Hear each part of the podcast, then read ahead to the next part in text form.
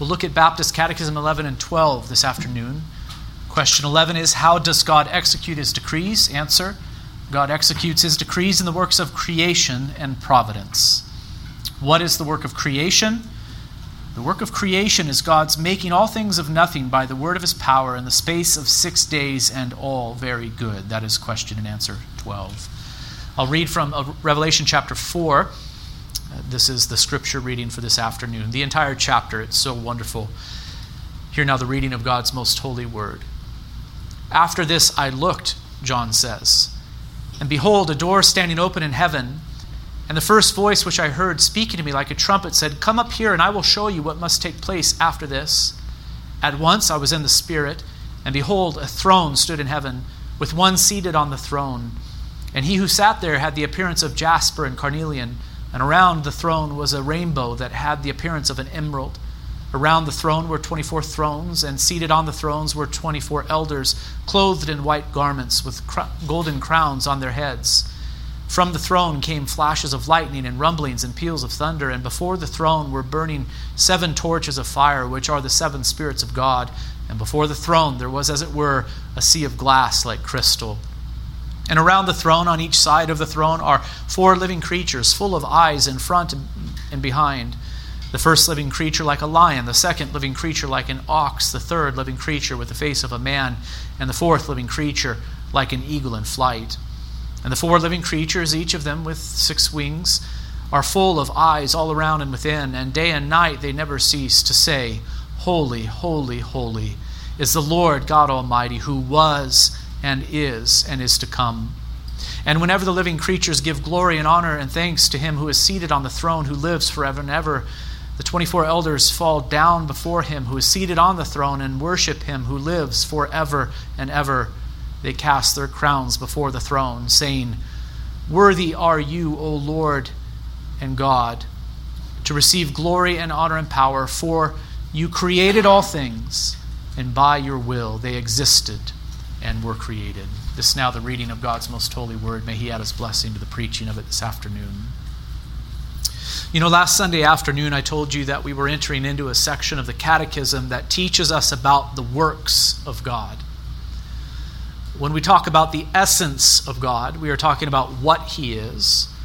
And we have confessed that the triune God is a spirit, infinite, eternal, and unchangeable in his being, wisdom, power, holiness, justice, goodness, and truth. That is what God is. Now we are talking about God's works. We are considering what he has done. And where did we start when talking about the works of God? We started by talking about God's decree. A decree is a declaration or an order. God made a decree. When did he decree? We say in eternity, before the creation of the world. What did he decree? All things that come to pass. Who moved God to decree what he decreed? We learned no one, for who has been his counselor. God decreed according to his own will, and what was his aim? We said that it was the glory of his name that was his aim. So all of that was considered under the question: um, How does uh, what is God's uh, decree? Uh, but now we are asking a, a different question. We've established that the decrees of God are his eternal purpose according to the counsel of his will, whereby for his own glory he has foreordained whatsoever comes to pass. Now we are asking the question how does God execute his decree? How does he take this decree of his, this declared purpose of his, which was made before the world was created, how does he take this decree and work it out? How does he execute his decrees? The word execute means to carry out. If I say that a team executed their game plan. You know what I mean by that. We, we, we mean that they had a game plan before the game, and then they executed it, they carried it out. They had a plan, then they accomplished it. So we know that God has decreed or, or, for, or foreordained whatsoever comes to pass. And now the question is how does he carry that decree out? How does he accomplish his plans and purposes? And the answer is rather basic. But it's actually very important and foundational to a proper view of, of the world and of God's relationship to it. Answer God executes his decree in the works of creation and providence. So, God's decree can be compared to a blueprint. God's decree can be compared to a blueprint. God's work in creation can be compared to the building of the house. And God's work in providence can be compared to the maintenance of that house. So the order is this first, God's decree, next, God's work of creation, and after that, God's work of providence. In just a moment, uh, we will ask the question what is creation? But I think it would be helpful to look ahead just a little bit in the catechism and to see that the question, what is providence, is on the way. So, God decreed in eternity past all things that will come to pass. How does He carry that decree out? Well, first by creating the world that He has made, then in providence. And so, we will talk about what creation is, and in a little while we will talk about what providence is. Question 14 of our catechism will ask, What are God's works of providence? Answer, God's works of providence are his most holy, wise, powerful, preserving, and governing all his creatures and their actions. So, so in providence, God preserves and governs the world he has made. But here we are saying that first he created the world. So let's talk about that. Let's talk about creation now. Question 12 of our catechism asks What is the work of creation? Answer again, hear it. The work of creation is God's making all things of nothing by the word of his power in the space of six days, and all very good. The answer is so brief, but it's, it's, it's important. It, it, needs to be, it needs to be said. Creation is called a work not because it made God tired, but because it was something that God did. You know, uh, creation is God's work. You and I get tired when we work, don't we? The day wears on and we find ourselves running out of energy. You know, we, we get tired when we work. God does not. We call creation God's work, not because he got tired when he did it, uh, but because it was something that he did. It was the execution or the outworking of this decree in eternity past. So he decreed, and then he created the world in which we now live. So, what did God do when he created? He made all things of nothing. Genesis 1 1 communicates this. It says, In the beginning, God created the heavens and the earth. So before this act of creation, there was nothing at all. In the first act of creation, God brought the heavenly realm and the earthly realm into existence. Verse 2 of Genesis 1 tells us that the earthly realm was without form and void, and darkness was over the face of the deep, and the Spirit of God was hovering over the face of the water. So, can you, can you picture it, right? Before God created the heavens and the earth, the heavenly realm and the earthly realm, there was nothing. Only God was there in the beginning, right? There was no created thing prior to this initial act of creation. In the beginning, God created the heavens and the earth, so He creates the heavenly realm and the earthly realm. And what was the earthly realm like when God first made it? We're told that it was without form and void, and darkness was over the face of the deep. The Spirit of God was hovering over the water. So, so it was chaotic, is not the right word. It was not chaotic because chaos implies that it was outside of God's control. That, that's not correct. But it certainly was not a place suitable for human habitation. It was not a place where man could live. You know, it was not the orderly universe as we now know it.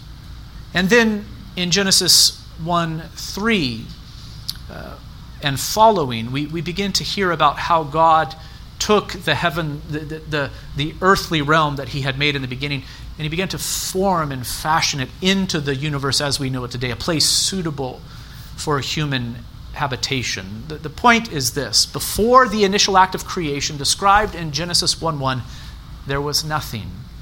God created the heavens, the earth, and all that is in them out of nothing. Other scriptures say the same thing.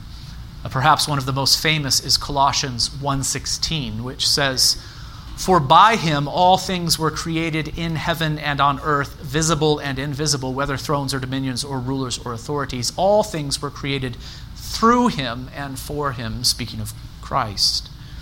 Hebrews 11:3 is also very clear. It says, By faith, we understand that the universe was created by the Word of God, so that what is seen was not made out of things that are visible. Isn't that interesting? What we see with our eyes, the visible things in this uh, created world, they were made by God, but they were made out of nothing. They were not made out of pre existing material. You and I have the ability to create things. Men and women are creative creatures, aren't we? We, we can make things, we can create things. It, I think it's a part of what, me, what it means to be made in the image of God. God is creator with a capital C, and we are creative beings. We, we mirror him in, that, in this way. But know this we cannot create as God created. We cannot create in the same way that God created. You and I can only create things out of pre existing material. But God created out of nothing. And how did He create? We say He created all things of nothing by the word of His power.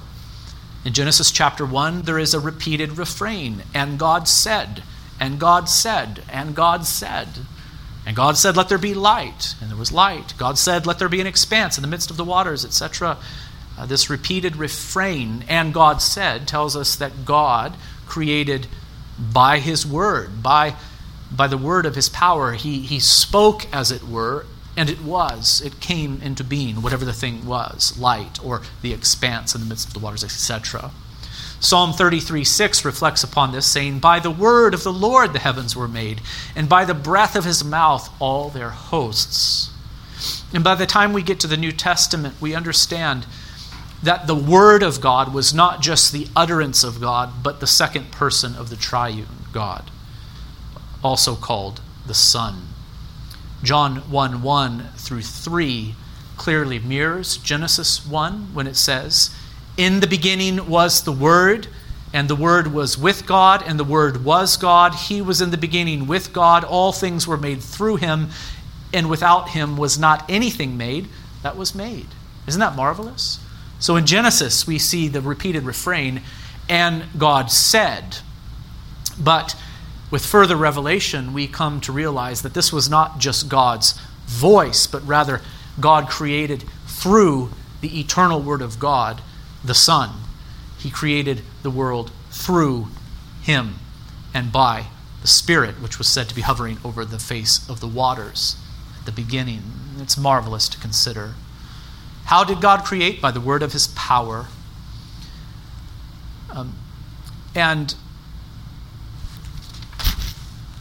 and how long did it take God to create? How long did it take him to create?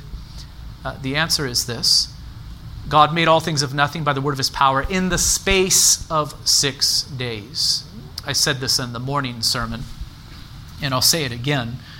It did not take God six days to create the world. No, instead, God took six days to create the world. Can you see the difference between these two things? It's very minor, it's, it's a subtle word change here, but the meanings of these two phrases are, are very different. If I were to say to you that it took God six days to create the world, that would suggest that it took God so long because maybe he grew weary, you know. He had to accomplish so much work on day one, and then he just was wore out. So he left more work for day two, and so on and so forth. Or maybe God was overwhelmed with the magnitude of the work, you know, it was just too much for him to handle psychologically. Or perhaps he ran out of daylight, you know. um, no, those are things that you, those are problems that you and I experience when we do work. You know, we can only get so much done in one day because we grow physically tired we grow overwhelmed with the work, perhaps mentally. We do run out of daylight. Not so with God. God, it did not take God six days to create the, uh, the heavens and the earth, but He took six days in order to establish a pattern for us to follow in our work and in our rest here in this world. As the scriptures say, for in six days the Lord made heaven and earth and the sea and all that is in them, and rested the seventh day. Therefore the Lord blessed the Sabbath day and made it holy. He made it holy for us. The Sabbath was made not for God, but for man.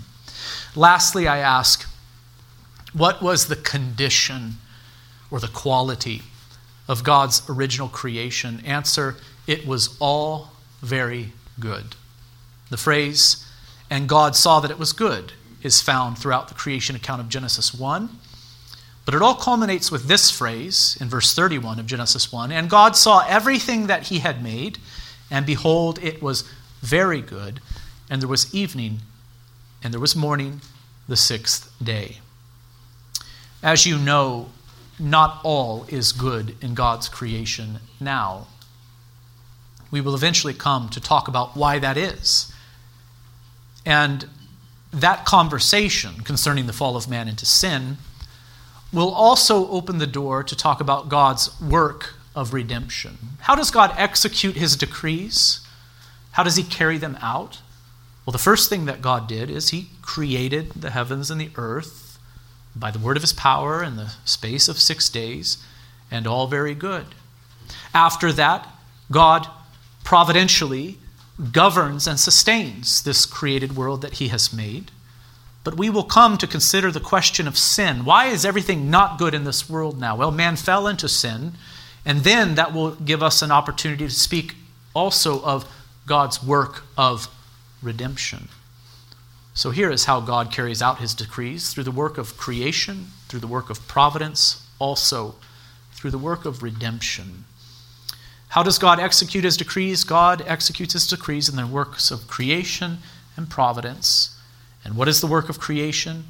The work of creation is God making all things of nothing by the word of his power in the space of six days, and all very good. Brothers and sisters, let us be sure to see the world in this way.